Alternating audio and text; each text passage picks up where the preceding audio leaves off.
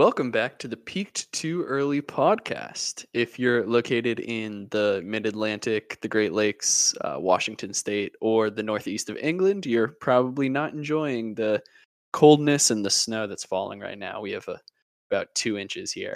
Um, but something that is not cold is the heating up Premier League and especially the race for that number one spot. I am joined as always, by my lovely co host, Oscar Saywell. Uh, Oscar, aside from Wi Fi issues, how are you doing?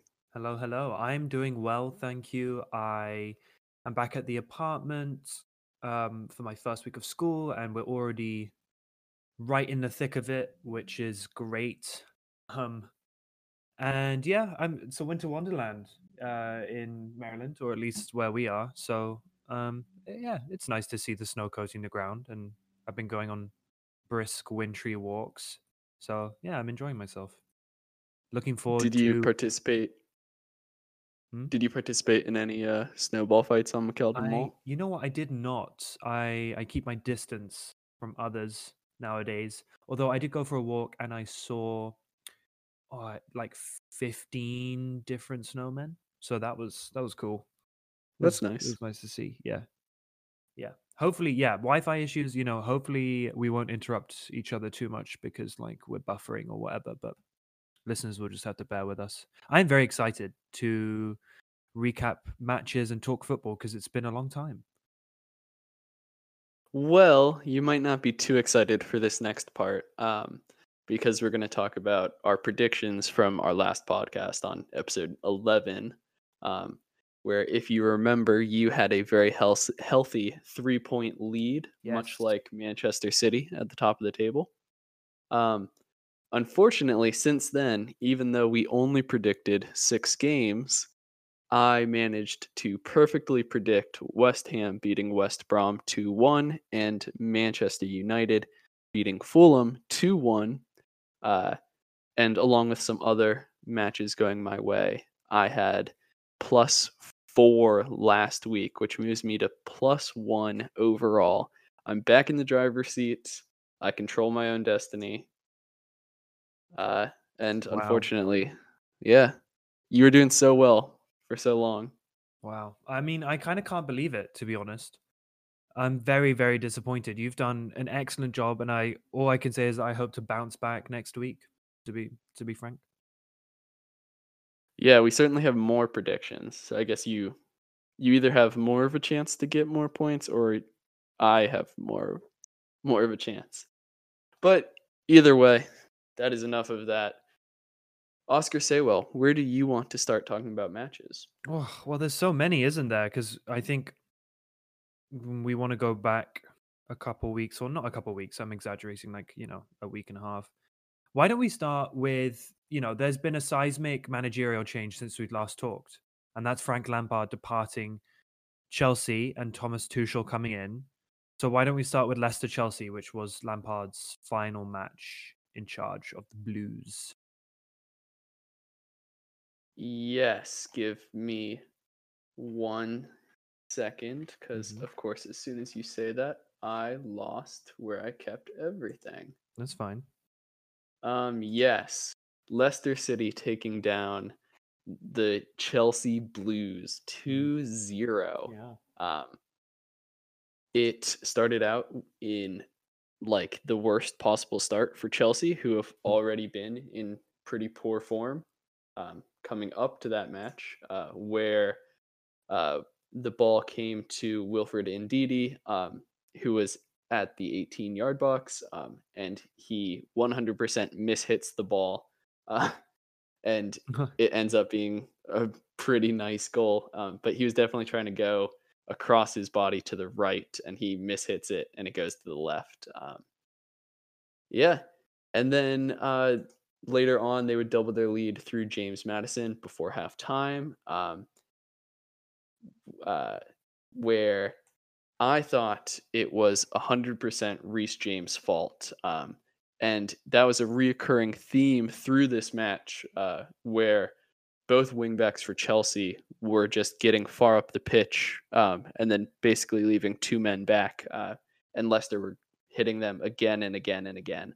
Um, it should have been more for Leicester. Um, Mhm. There was a James Justin header in the second half um, where Reece James was just not paying attention, and James Justin almost puts it in, but puts it slightly to the left of the post. Um, and yeah, just overall, Chelsea got masterclassed by Leicester City.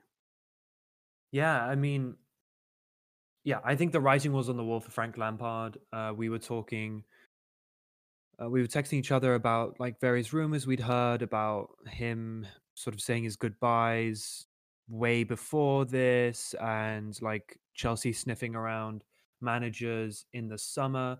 Um, obviously, that was his last game in charge of the of a Premier League match. They went and beat Luton a few days later in the FA Cup three one.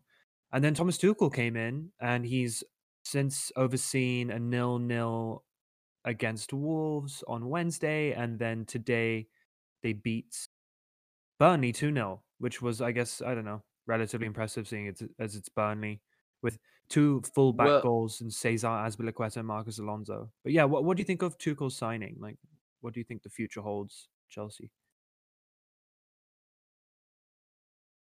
I am not sure. I think there's a little bit of something there. Um, in one, he speaks German, and Chelsea have two struggling German players right now. Um, he also has managed uh, players who are a little bit uh, shaky on form, like uh, Mm. Christian Pulisic um, and Thiago Silva. Um, although he didn't have a great time, especially managing Yeah. Thiago Silva. Um, but I don't know. I think there's potential there. Um, I just don't really know what to make of Thomas Tuchel on So, I mean, in general. I think it's it's I think it's interesting you say that because I reckon that Thomas Tuchel is I mean, I don't like the word that much, but he's like super underrated for people like us who follow the Premier League very closely because he's just he's he's described as a tactical genius, super versatile. Obviously, he's kind of an abrasive character. He, he keeps falling out with the like his his um superiors at every club he's at, but at he's he's managed Mainz, Dortmund, and PSG, and had success at each one of those clubs. He guided Mainz to a Europa League spot with like Andre Schürrle and Shinji Okazaki way back when. Then took over from Jurgen Klopp. Uh, I think won a couple cups with Dortmund, took them deep into the Champions League, ran Bayern for their money, and then obviously took PSG to the Champions League final and won a couple trophies with them. So I think that it's like an astute signing from uh, Chelsea, and I think it can definitely sort of transform them, at least in the short term. I guess I don't know. I feel like when they appointed Frank Lampard, I thought they were sort of saying, okay, like we're gonna stop being that club that just hires and fires managers, and we're gonna invest in a project, and we'll grow with Frank Lampard. And I mean, I don't particularly highly rate Frank Lampard, but he sort of went on like a bad 10 week run and they fired him. And I feel like why hire him in the first place if you're not going to sort of back him through some rocky periods? I don't know. But yeah, I'm excited to see what Thomas Tuchel will do in the Prem. Well, so I guess the the the sacking of Lampard was so okay, Lampard this season because there's a transfer ban, you'll get a a pretty long leash um and he of course overdid expectations. Um and then they gave him what 260 million to spend uh Yeah, which obviously will come with a very short leash. Um no, for sure. and I, I fully believe like if you spend 260 million and then have a horrible run of 10 matches, that's more than worthy of getting fired. Mm. Um, but yeah, I don't know. Uh, we've seen in the past like world class managers come to the Premier League and not be able to adjust. Um, so I don't know, but four points from two games in the Premier League is a pretty good start. So Not bad. Yeah. No, I back him. I back him pretty, Plus, pretty beating Burnley, beating Burnley's pretty tough. So Yeah, yeah, no, definitely. Cool. Okay. Um, where do you want to where do you want to go next? Um, let's go to uh one of the more fun matches to watch. Uh, it is the 1 0 win for Burnley over Liverpool on Yeah, January 21st, over nice. almost 10 days ago now. Yeah. Yeah, it was uh your classic Burnley uh you know, absolute masterclass. Yeah. Call it shithousery, call it masterclass. Yeah. Um Burnley with 28% of the possession, uh just absorbing, absorbing, absorbing. Honestly, not even trying to hit them on the counter too much. Yeah. Um, they would eventually get a pen in the 83rd minute, um, which some people have seen as controversial. Um, I don't No way. understand how. Yeah. Yeah, it, I know. It's like, of course, Liverpool fans are going to be Yeah, upset. it's stupid. So uh, it was like a, a little dinked through ball. Um, Ashley Barnes ran, I think it was Ashley Barnes ran onto it, um, got the ball. Alisson took out Barnes. Um, or no, Chris Wood won the penalty, maybe. no, no, it was Uh, Barnes. Okay, Barnes won it and Barnes converted it. Um, so yeah, and then walked out with a, a 1 0 win. Uh, although a lot of people probably talking more about the spat at halftime uh, between Sean Dyche and uh, Jurgen Klopp, um, where I mean, I would have loved to see like a Alan Pardew manager getting in a fight with someone. Um, It would have been beautiful, um, especially because Sean Dyche probably would have killed him. Um, Probably. but uh, yeah, what do, what do you make of the the little spat they had? Oh, of the spat itself, I think. I mean, I think it's probably nothing.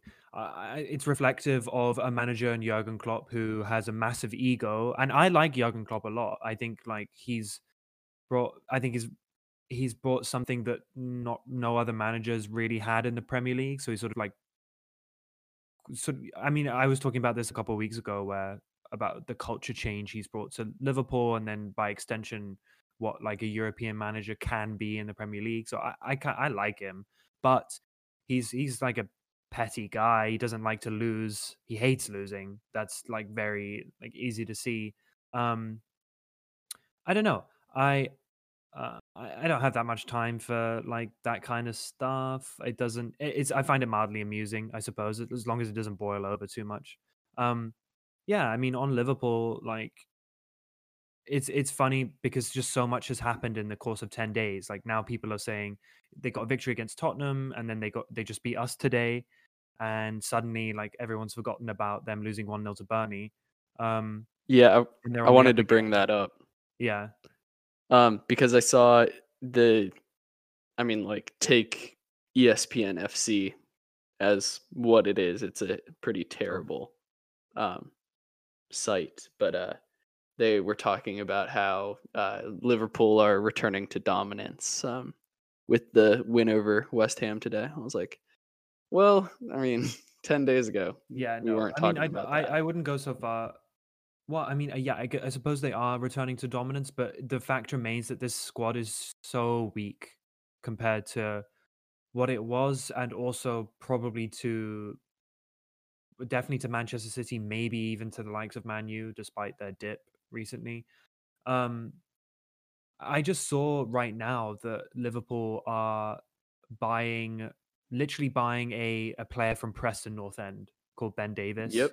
uh, to cover for them for about 4 million euros. He was about to go to Celtic, who are doing horribly in the Scottish League. He must be the happiest man in the world right now that he's going to Liverpool. What I mean, what is wow, that's amazing. Um, but also like an indicator of how desperate um, they must be to find cover. And the championship is a good level nowadays, but still, if I was like Nat Phillips, I would feel somewhat aggrieved. I think. Yeah, especially considering Nat Phillips has not been playing horribly recently. So No, he, every time he plays, he plays Like he- well. Yeah. yeah, he like he's not Liverpool standard, but No, probably not. everyone understands he's not supposed to be Liverpool standard. Yeah. Um, talking about Ben Davies really quickly, um, the clubs he has played for: Preston, York City, Yep. Tranmere Rovers, hmm Southport, Newport County, Fleetwood, and now Liverpool. Yeah, it's crazy. That is. mean, Yeah. Oh, wait, I'll, another one. Well, I guess so. He's always played for Preston. It's just yeah, been yeah, on loan. like yeah. loans. Um, I was gonna say this is the first time Ben Davies has ever had a transfer fee. Wow, Um, yeah. But that makes sense. and it's four million euro euros or whatever. Um, yeah, I don't, I don't really understand what's going on here.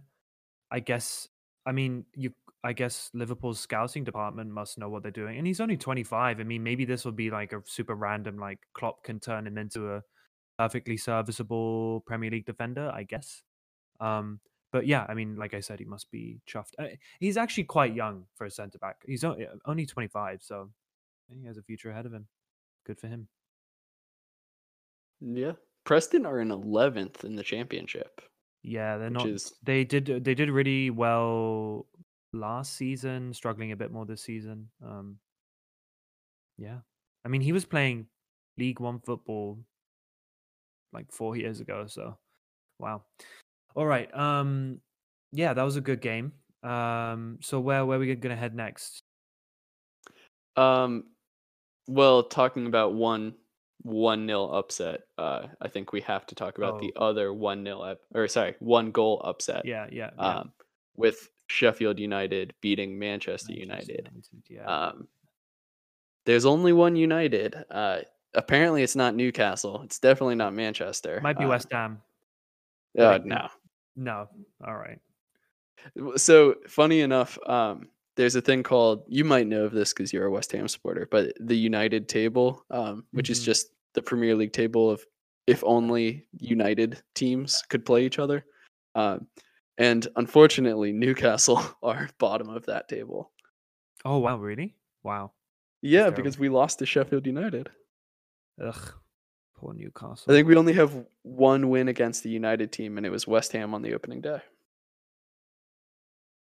Well, there you go. So, yeah, what do you want to talk about about this uh, um, Sheffield United upset? I mean, I actually, I guess maybe just a question. I, I- I mean, I just to recap quickly. Um, oh, um, Kean Bryan, who I had no idea who the hell this guy was. He's like a left wing back who's barely played for Sheffield United. He's pretty old, and I think this might have been his Premier League City. debut.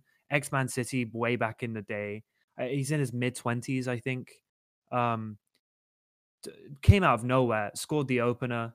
Um, and then Harry Maguire uh, leveled in the 64th minute.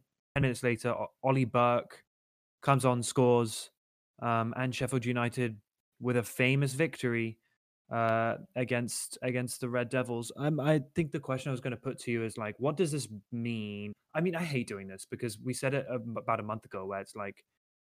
Man, Man United is just Man United, and they're like perennially just flopping around, and they're very good, and then they're like not that good do you think this is just a blip and they'll have a comeback or what what's going on here Well, so it could have been really bad, but Liverpool, uh, Tottenham, Chelsea are all also doing the same sort of weird playing well and then playing horribly and then playing Yeah. well and then playing horribly. Um, so even they're they're probably like the as safe as you can be losing to the 20th place team in the Premier League, um, Right. just because every other team also uh, pretty much has lost to a bottom four team this season. mm-hmm. Um, and the only club that really benefited from this was Man City, um, who, well, I guess Liverpool benefited for a little bit. yeah they're Um, only one but- well they're only one point behind them now so yeah Yes. Um, but I'm Man City game in hand, three points on top of the table. So um, I think they're the. oh yeah I don't know. I don't think this means anything for Manchester United. Um, okay Just in, in terms of this season's all all over the place. Um, we've seen like something catastrophic, some catastrophic result for every team, probably in the top ten so far this season. Easily. Um, Apart from yeah, West Ham, so we haven't had a catastrophic result. uh, Apart what about against Newcastle? Yeah, okay. Woo! It's true. It's true. Yeah, I was. We were top of the Premier League for like four hours. Yeah. uh, Well, and just the at very beginning of this season. Yeah. Oh, ouch! Oof! Ouch.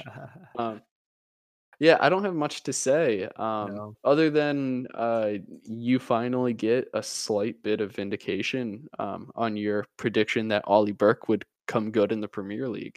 Yeah, Um, I think I don't know. I mean, it's it's a moot point because they're getting relegated. Um it's I don't think it's even a question anymore. They are oh my god, I mean, 13 points behind Brighton in 17th. There's too many too many points to too too much ground to make up. So Ollie Burke won't be a Premier League player for much longer, but what he needs is just to play, I think, for a club consistently, and so maybe he can drop down to the championship and be all right. Um, uh, yeah, I don't know. I think it's a it's a ter- it's a sucky season for Sheffield United, but if they stick with Wilder, I think they can bounce back like pretty pretty fast in a couple years. Yeah. Um. So going from one title contender to the next, Mm. uh, although it might be a little weird to call them a title contender, um, Liverpool and Spurs. Mm, Spurs coming out on on bottom. Sorry, I almost said Spurs coming out on top. Uh, Liverpool coming out on top, three one, um, in a sort of revenge match for Liverpool. Yeah, yeah. I I don't. I um, don't. Go ahead. I don't have a ton to say. Um, I did not watch this match. Uh, Mm. it's two teams I really do not like. Yeah. Um, So sad to see Trent get on the score sheet. you do hate him with a passion. Um, so I did watch, I did watch a fair amount of this game, but I mean, I know it was only a few days ago, but I can't remember that much about it anymore. Um, I do remember that Liver- so um, Tottenham had a goal ruled out um, because Son Heung-min was just barely offside, um, and it was a great goal as well, a classic like Kane to Son, um, and they got that ruled out. And Tottenham were arguably probably the better side for the majority of the first half, despite the fact that they were sort of being pegged back by Liverpool and then hitting them on counter. It was a really, really like scintillating first half, um, very entertaining. But then Roberto Firmino scored deep into stoppage time in the first half, so they went in one 0 down. And then um, apparently Serge Aurier and Jose Mourinho had an enormous bust up at halftime. So much so that Jose Mourinho was like, I'm substituting you. And Serge Aurier reportedly stormed out the stadium. Um, so that might explain why. That's- Go ahead. That's like uh, in goal two. I don't know if you've seen all the goal I have movies not. when he, he gets the red card and he just leaves the stadium during the middle of the match. Yeah, similar vibes. Um, that might explain why Liverpool came out and immediately scored through Trent Alexander-Arnold, and Tottenham looked sort of at sea. And then Pierre-Emile Ho- Højbjerg, two minutes later, um, just fired in this absolute beauty from like 25 yards out with really random goal, and it looked like they'd be back in it for all of like five minutes. And then by the 65th minute, Sadio Mane had added another, and Liverpool were out of sight, comfortably beating Tottenham. 14 shots to their to Tottenham's three. Um, the the the possession stats were pretty even actually. Um, but yeah, I mean it was a relatively comfortable Liverpool victory in the end, and huge blow to Tottenham because Harry Kane goes off injured, more ankle issues, um, which is sad to see. I think because as we know with great players like Marco van Basten. I mean, I'm sure it won't ever get to that point for Harry Kane, but um, ankle issues like really curtail a, a player's career. So probably sooner rather than later, he's going to have to have surgery, and that's going to affect his game. And yeah, kind of sad to see, but not great for Tottenham, who also lost to Brighton 1 0 today with a terrible Gareth Bale. Um, trying to pull the strings in Harry Kane's place and failing miserably. So yeah, not looking great for Tottenham right now, to be honest. Do you have anything to say about this or Yeah. Um. Well, at one point we were talking about how Tottenham might be a serious title contender. Yeah, we Um, were. Because they looked it at one and- point for sure. Yeah. I I don't know. I'm not gonna say they're out of it. This is such a weird Yeah. thing, but I, they got to find a way.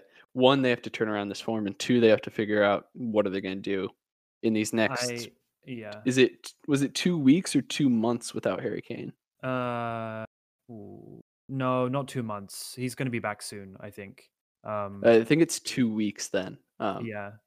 which will be um, about four matches, including matches against Chelsea, West Brom, Everton, and Man City. Yeah. I mean, it's just it's not good because, you know, I mean, even Mourinho says himself that it, Kane is so irreplaceable and they they can't really do anything without him. So he needs to come back and maybe then I think I think at this point he comes back and Tottenham need to focus on like trying to get trying to get into the top 4 and winning the Europa League. And that that will be a successful season for Jose Mourinho. If he wins a trophy and gets the top 4, he can build on that. And so then they can go again. But um Well, let's not dwell. I let's think- dwell. Why don't we make our way to Everton Newcastle? It was quite the reversal of what had been a terrible two months of form for Newcastle United, which saw um, uh, like two goals, um, only one of which was from open play. Um, like maybe two points, one uh, Mhm. one against Liverpool and one against an awful Fulham side. Um, and then out of nowhere, they appoint Graeme Jones, um, who very interestingly, many people uh, observed that it seemed like he was doing more of the instructions and Steve Bruce was more in the Oh. back, um, Hmm. which i I don't know if I agree or, but um, it was an interesting. Um, it was also interesting. Newcastle played um, Graeme Jones' preferred formation from uh, his Luton days uh, Mhm. with the the diamond uh, four four two. Um, and yeah, uh, Newcastle for seventy of the ninety minutes fully dominated Everton. Um, they were passing the ball um, in strings of more than five, which is something I very rarely see. Um, Newcastle fans are very familiar with uh, PPDA, passes per defense per defensive action, um, where we are normally between 25 and 30 before we Mhm. make any defensive action. Um, did not happen in this match. We were closing players down, not giving them time on the ball, not letting them pass, pressing, even pressing their goalkeeper. Um, and yeah, if there's any goalkeeper you want to put under pressure, it's definitely Jordan Pickford. Yeah, Um, that's true. And it was a Callum Wilson double, um, and a, it should have been more. Callum Wilson had the potential to score four. Um, Jordan Pickford actually played pretty okay. Um, got made some pretty nice saves. Um, but Everton never really caught like created any chances or caused Newcastle any problems. Mm. Um, and uh, yeah, it was the the way every Newcastle fan wants Newcastle to play, and we played well and beat them. So Yeah, I mean, it, I thought Wilson was excellent, and I was really happy because, yeah, I don't know. I mean, i- it's it's. I think Newcastle's a super odd team, and Steve Bruce is very strange, and something isn't really working. But if you can put in more performances like that and and creep up the table a little bit, then um, at least that's something. And then maybe just try and rebuild next next season. But I feel like we say that every single year. yeah, well, the the three points were absolutely huge for Newcastle. Mm. Um, they had been slipping down and down the table, and everyone below them had been winning. Um, Right. and it started getting really nervy there. Um, Mm. I had texted you, I think it was after the 2 0 loss uh, for Newcastle against uh, Villa, where after the full time whistle, like Newcastle players were on their knees and they were Yeah. sitting on the pitch, um, and Jamal Lewis was crying, Yeah, yeah, um, yeah. and it was such a strange thing to see. It was it like it looked like they had just been relegated, Yeah, um, that is that's very odd. and um, like uh, they probably realized the pressure they were under, Mhm. um, and they did play better against Leeds, but they weren't great. And then Yeah. just out of nowhere, they pulled this performance out, um, and I really hope it's not a uh, exception, but it's more the players realizing they can play this way. Yeah, yeah. Um, Yeah. I hope so too. yeah. So, how are the lads? Um, Away let's talk lads. about West Brom Fulham. Let's do it. Um, yeah, this Cracking this, match. this was a cracking match at the the bottom of the table. I think with Brighton's win against Tottenham this weekend and and the Seagulls' form looking improved, I think these two teams are probably going to be condemned to relegation this year. The the points gap is slowly widening. I know that Fulham have a game in hand still. If they win that, they're still maybe six points behind Brighton. Um, I think Fulham, who are the more fancied of the two to stay up, just because they play nicer football, they have better players. Um, actually had to snatch a late equalizer through Cavaleiro, who came off the bench and scored a great goal like five minutes later. Um, and it was yeah, uh, like you like you said, it was it was a thrilling match, frankly. Um, Bobby Decordova Reid scored the opener in the first half, and then Fulham proceeded to batter the Baggies for the whole 45 minutes, and it was looking really, really bad for West Brom. And I guess it must have been a classic Allardyce halftime team talk because um, Kyle Bartley and Matheus Pereira put West Bromwich Albion ahead after they dominated the the opening minutes of the second half. Diagne on loan from Galatasaray, he looks pretty good up front. Um, good hold up play, and he provided the assist for Pereira's goal. Yeah, I think my biggest takeaway here is that West Brom aren't nearly as good enough defensively as they should be. And without even like a semi solid structure at the back, they fail to re- release their attacking players who are really pretty good. Um, and yeah, Ruben Loftus Cheek, I thought, you know, he was good in this game and has been decent um, since finding his fitness in a string of games. I was going to ask you, what, what do you think the future holds for him?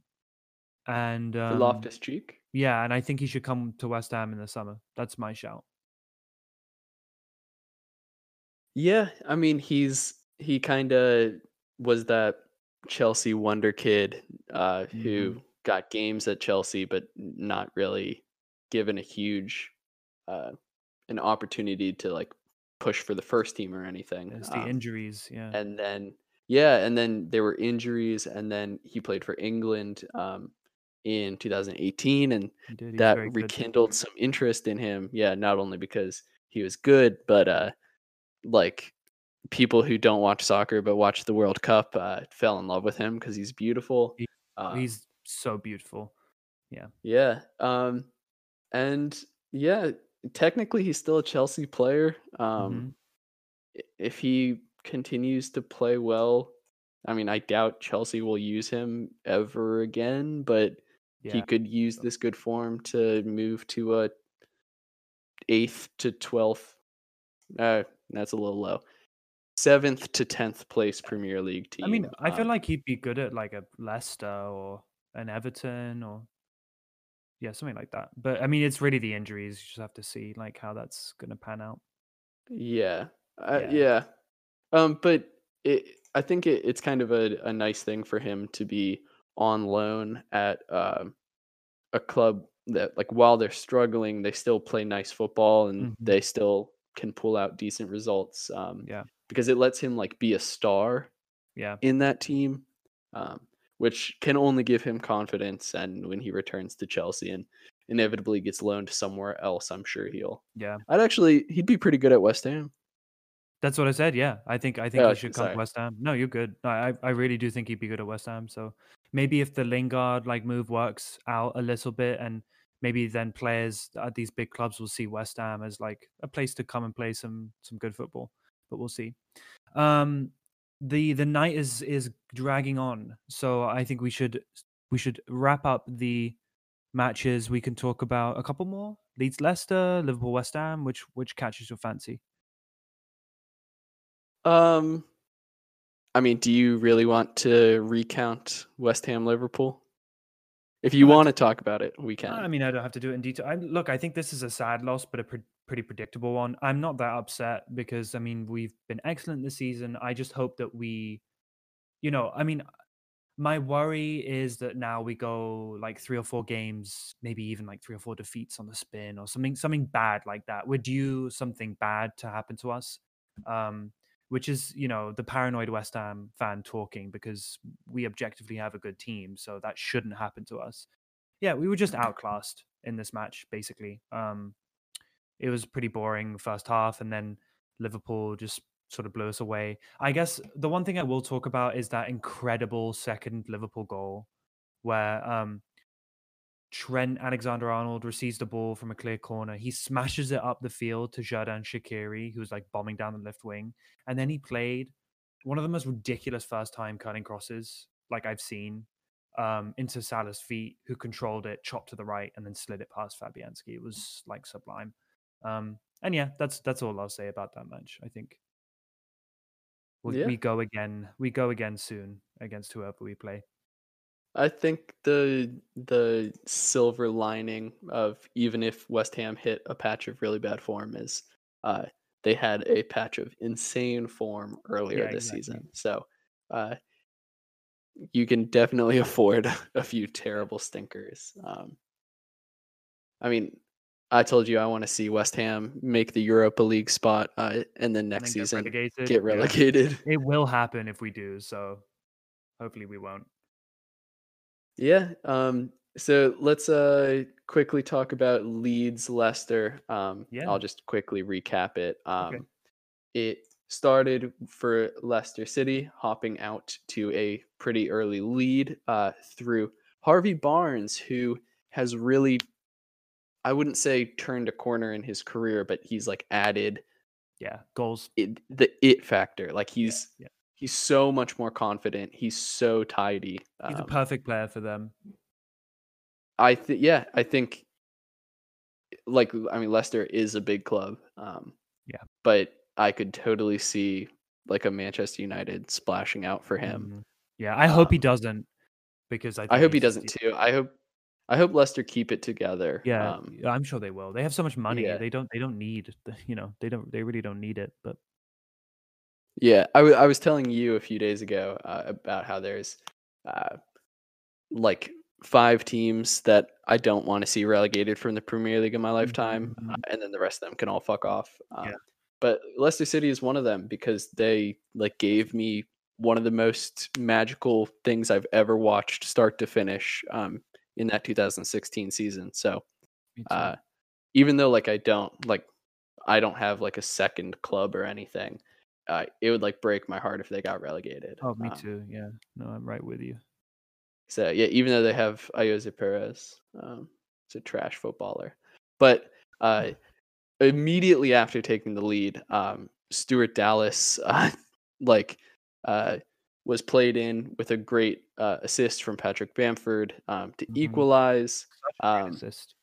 Yep, really nice assist. Um, and then Leeds scored again through uh, Klich, but uh, it was called offsides um, with one of the best offsides calls I've seen. I don't know how the side judge uh, Yeah. saw that. That was amazing. Um, and then there was like an unreal finish from Patrick Bamford, um, and then a unselfish ball uh, right at the end of the match on the counter attack uh, from Patrick Bamford to Jack Harrison to wrap it up. Um, yeah, and Leeds played Leeds football. Yeah. It was. It was super like classic Bielsa, for sure. Yeah, There's very a- impressive. There's a couple things I just a few things I want to quickly talk about. Um, t- w- two transfers. Demarai Gray left for only three million pounds to Bayer Leverkusen, which is a fantastic move for him on like a bumper contract too. I think he's there till 2024 or something. Um, But- 2020 yeah. Leverkusen are doing terribly. Well, no, Uh, I they- mean they have bad form recently, but they're doing very well this season in the Bundesliga. They're they they've been um, they went so they're in fifth place now. They've fallen to fifth place. They're only like five points off second, uh, three points off third, and they went through this absolutely like barnstorming form um, a couple of months ago. So they're in a really exciting team. Um, um, so so it's it's Yeah. it's a move for him. I, I really like. It's a really really good move for him. I'm very surprised, um, and so cheap as well. Um, but I think maybe he was out of contract or something. So, um, Uh, yeah. Also, horrible form. yeah, hor- who who? Oh, Demarai Gray. Yeah, I mean, it just he need he needed to leave, right? I mean, I I kind of hope I I don't really know anything about him other than the fact that he's just he's he's still quite young and he's just played. He's been playing for so long. He's he made he's made over hundred twenty appearances, I think, both for Birmingham and and Leicester. Um, in his career, and he's only like 24. So, I mean, there's something there. Maybe, maybe it can be revealed again in the Bundesliga. And then the other thing I wanted to touch on was this one I find astonishing. Um, Nathaniel Ch- Chalobah looks like he's about to sign for Leicester as um, midfield cover, which I think is incredible because um, that's another like Chelsea youth kid, youth prodigy that sort of never quite made it. And he's been playing really well for Watford this season, but obviously that's in the championship. And Yeah. um, he's been injured a lot over his career and hasn't really done done it. Um, played for a lot of clubs, but yeah, that would be quite the move for him. Um, I'd love to see it. And yeah, that's that's what I what I've got to say about Leicester. Yeah. Um, I if we're shouting out transfers, um, Mm. Willian Jose in at Yeah, Wolves, very interesting. I wonder how that's gonna work. Um, yeah. There's there's been a such yeah. Go ahead. very unique player. Um, Mm. I really wonder how it's gonna work out for him. Yeah, yeah, he's. I mean, it's just a loan, so I mean, he's kind. He's kind of a Real Sociedad like not legend because he's only been there since 2016, but he's been super good for them since he joined from. I don't know some random Spanish team. Um. Or Yeah, and I guess uh, Crystal Palace bringing in uh, Jean-Philippe Mateta. Uh, uh, yeah, interesting. yeah. th- No, there's been a lot of interesting signings. Well, we'll have to. Obviously, it's transfer deadline day tomorrow. We'll have to. I don't know. I'd like to do a little section where we talk about signings because we saw Patrick Cutrone go to Valencia. Mauricio Pochettino's son moved to Watford on loan. Yeah, Um, I thought that was funny. yeah, like weird shit like that. Um, we we loaned out a couple players. Yeah, no, there's there's some there's some good ones around around the. Oh, obviously Jesse Lingard moved to West Ham on loan. How how could I forget that? Just a couple pods ago, I was sort of saying, oh, Jesse Lingard's been like linked with West Brom and Sheffield United, and he's certainly landed at better clubs than that. So I don't know how it's going to work out for Jesse, but we'll see. Um, yeah, okay. Let's let's move on to uh, to some predictions. Unless you have anything Mm. else to say. Nope, predictions sound good to me. Okay, so we're going to start off with uh, a bottom of the table clash: Sheffield United and West Brom. Uh, I'm going no no. I'm going to give Sheffield United the benefit of the doubt. They found a little bit of an upswing. I think they can knock them off 1 0. Um, Wolves, Arsenal. I'm gonna go two one Arsenal. I'm going to go 1 0 Arsenal. Um, yeah, I just, who knows what Wolves are doing right now. Um, Manchester United, Southampton. I think United might continue to drop points, but I'll go for a draw two two. Gonna back Shampton. Uh, I'm gonna give them a one 0 win. Uh, I still believe Southampton can do it. They've got a really nice squad. Yeah, they do. They do. Um, Newcastle United, Crystal Palace. I'm backing you for a win. Actually, I'm gonna go. Oh, Zaha is always so dangerous. Mm. Somehow a one 0 victory. Somehow you'll keep a clean sheet. I reckon. Newcastle always beats Crystal Palace. Oh, Uh, that was a good prediction. weird their bogey team. Um, I'm gonna go two 0 for the second match in a row for Newcastle United. Um, Burnley, Manchester City. Um, I think Burnley will be very good, but just City are just too good. I'm gonna go. mm, I'll go two 0 City away from home. Yeah, Man City have had a couple of these this season where you say, well, Man City has so much quality, they're going to smash them. And then it's like a 1 0 or 2 1 or 2 0. Um, I'm going to go 1 0 Man City, um, but I think it's going to be dominance.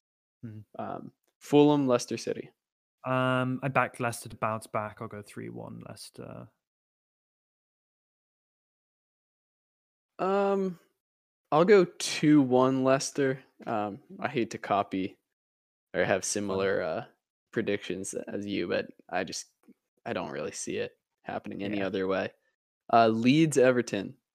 I'm torn between like backing Leeds for victory because Everton are a strange team and a draw. I'll go two two draw again. It's a fairly safe prediction, I reckon. Score draw. I'm gonna go four two Leeds, and uh, Le- Mm. Aren't the same Leeds that they were uh, a few months ago, but I think they still have that Yeah. no defense, thrashing attack. Um, plus Everton can't have high morale after being beaten by Newcastle, so Yeah.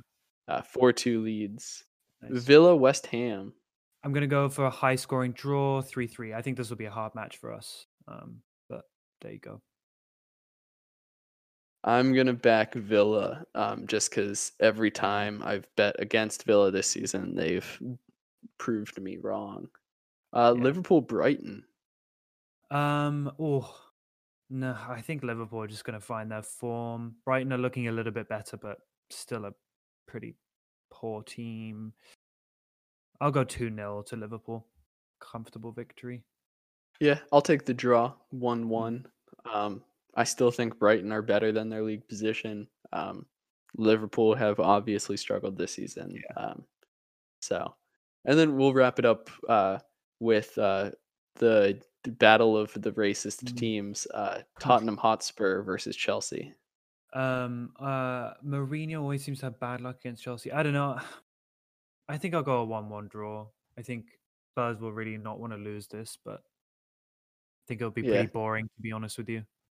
We should get Millwall and Burnley, and then put two pitches side by side, Yeah. and just have everyone play each other. It's like the four-way racism chalice. Um, I mean, we haven't even mentioned, not that we have to get into it, but there's just been like a whole slew of vile racist abuse over the past few days, which is really depressing to see. And even more annoying to see is just like, you know, like BBC and Sky Sports and like everyone just being like, this has to stop. Like, then fucking do something. Like, it's just, ugh, it's just awful. Like, just sick and Yeah. tired. But yeah, Yeah, um, I'll back Chelsea one 0 Um, I think seven points from his first three matches would be uh, high flying. Oh yeah, for sure. If I no, if if Tuchel beats Spurs, that's that's a that's a big deal, I reckon. Cool. I'm Okay. excited. I I Yeah. feel like those good good predictions from us. So we'll see.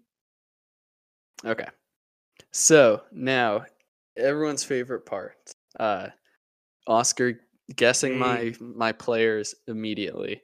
Um, although not last week. no, not us. So, uh, to start off my five questions, uh, as always, uh, I will start with uh, my Wonder Kid.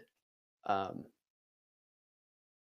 so, my first hint is his first name is officially Gilbert, but Hmm. nobody has ever called him Gilbert ever. I've ne- I didn't know his name was Gilbert until right now interesting. um, he uh, got his start in France, um, although he was born in Belgium, um, and he does not represent either of those clubs, or sorry, either of those national teams. He uh, moved from uh, Guingamp to Marseille um, for 20 million uh, 20 million euros and then he moved to Porto Mm. for 19 million. Oh sorry. He moved to Marseille for 9 million. Marseille to Porto for 20 million and then Porto to Stoke City for 19 million. Um, where he never really made it in the Premier League. I am talking. Do I normally have you guess my player? No, you tell me the player and then. Tell, Do you have a hint of? Do you think who the player is? No, Do you think I you know who it is? I don't think so. It is Gianelli Imbula. Oh, If you remember him from Stoke, vaguely. I Um, remember yeah, yeah, when Yeah, yeah, I do. I do. I do. Wow. it was like the one sign of ambition from Stoke City. Um, Oh. like forking over 20 million for this uh, guy who like lit up the Portuguese league. Um, uh, he uh, after Oh he- yeah, this is the guy who. Go do you have anything? No, sorry. I think the Wi-Fi was a little strange there. I was like cutting you out. Um, no, I was just gonna say this is the guy that went to like Sochi or something, and then yeah, I don't know, some like weird. He's like not old, and yeah, this this this. I hate these stories. They're so sad. Yeah, he left Stoke City in 2020 for Sochi, so you do get your point for guessing where he is. Oh, nice. Um, yeah, strange move. Strange that he was with Stoke as recently as last year, um, yeah. and now plays for Sochi, um, a team that's only existed for two years. Um, wow. I'm looking him. Just such Oh a no, oh, strange he story. left them. He left them. He's a free agent. I just looked him up. Oh wow. Yeah. Wow. Oh yeah, I wonder what the deal is. Uh, it says that he's using the training facilities at Guingamp. Uh, it says, "Oh, Panathinaikos talks with Gian Buddha continue." Panathinaikos, uh, I think Shinji Kagawa just uh, is back in football and uh, moved to Panathinaikos. Oh no, to PAOK. Is that the same thing? Possibly. No. PAOK is the one No, where the owner came onto the pitch with a gun. Gun, yeah, incredible stuff. Um, yeah, no, Shinji Kagawa is back in football, which that would have been a good Wonder Kid one to do. I love Shinji Kagawa. He's only 31 years old. Yeah, he's he's so young, crazy. Yeah. Yeah. Cool. I mean, that's actually his career history is kind of sad. Eh, you know, it is what it is. It's not that Yeah. sad. It's like, you know, he's had a great career. Played a while in Japan, Dortmund, Manchester United, Dortmund. Then, you know, now now he's tailed off. I mean, it just happens to some players. Off around like 29, 30. uh, Yeah, it's not great, but it's he's he's done a lot. Like played tons for Japan. Maybe he'll just like have a good time in Greece. I think he should just go back to Japan. Like I don't understand why he isn't doing that. But yeah, maybe he doesn't want to. Yeah, I'm trying to think. Does uh someone plays at Osaka? Gamba Some Osaka. Someone plays in- there. you mean? Yeah, the the club he came from, Cerezo Osaka. I feel Oh, like there was a, a player who Mm. who recently left there. Oh, but it doesn't matter. We could spend all day looking Yeah, at who en- like which players ended up in the Japanese league. And Yeah, another. Japanese player, Shinji Okazaki. You, you know, he's like playing in La Liga for Huesca right now. Somehow, it's awesome. there, there's actually a few Japanese players in La Liga. Yeah, Like, there's quite a few. uh, Inui, Inui and yep. Muto and Oh yeah, Newcastle legend. Newcastle legend Muto. Yeah, Okay, so I have some more questions for you. Cool. Um, on Wednesday, Burnley beat Aston Villa three to two, um, which is probably a match we could have talked about. Um, mm. oh, hold on, sorry. I think I'm messing up my question right here. Makes for great podcasting, though. yeah. Sorry. What I want to talk about is uh, Burnley beating Fulham 3 0 uh, in the FA Cup. Uh, when is the last time they beat a team 3 0? Ooh. Uh, I have no idea. I'm just gonna straight up say I have no idea.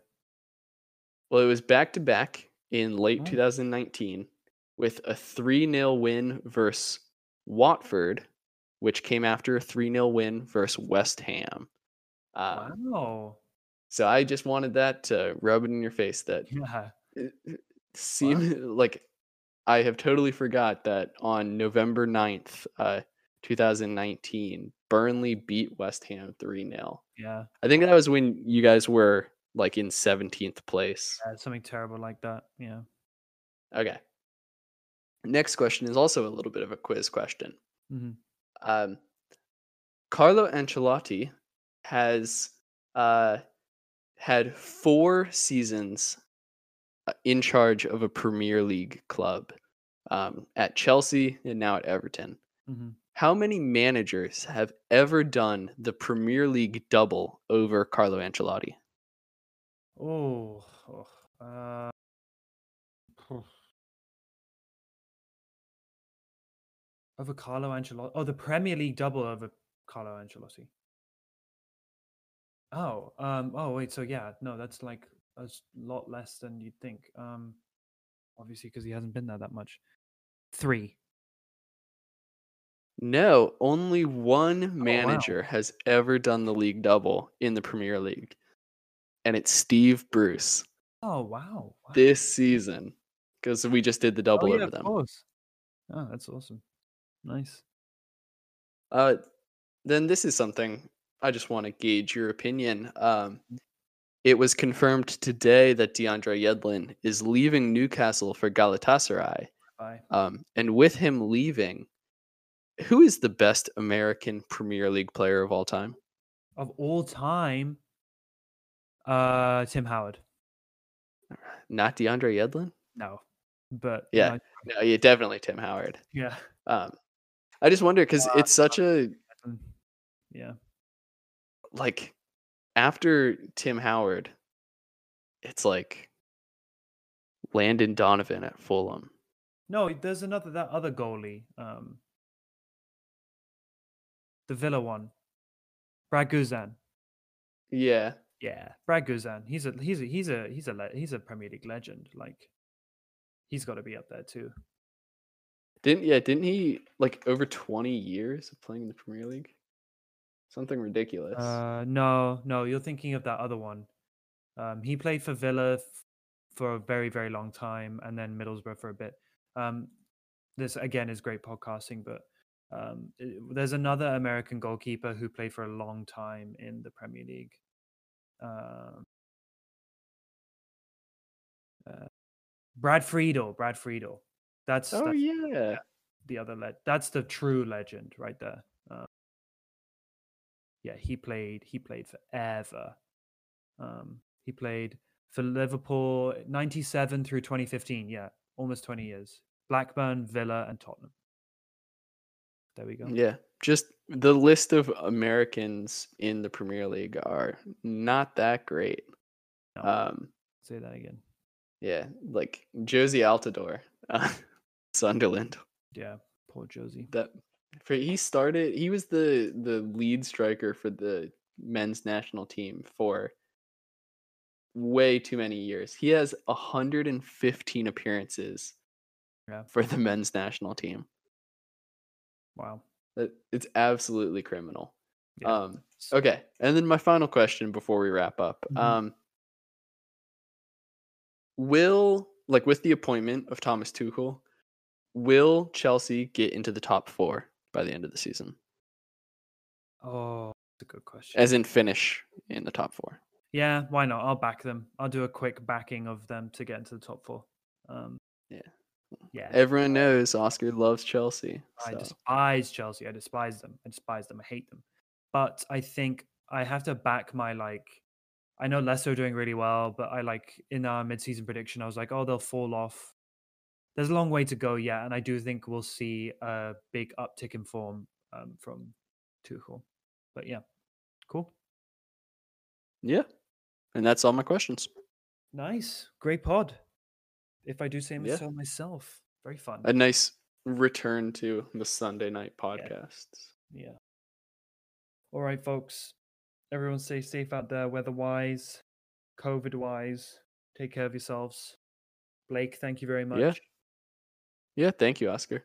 Um, quickly, follow the podcast at Peak Too Early Pod. Mm-hmm. Follow Oscar Mhm. at O H S C U H on Twitter. nice. Follow myself at bmunch, B M U N S H. Email the pod at peak to the number two early pod at gmail.com. Boom. Leave us a review. Stay safe. Uh, yeah. Yep. Hopefully, we get to the end of this thing, We will. um, both in terms of uh, Newcastle staying in the Premier League, seeing the end of COVID, Yes. uh, not getting snowed in for the next few Yeah. days. yeah. Uh, so, everyone take care and we'll talk to you soon. Bye. I'm standing.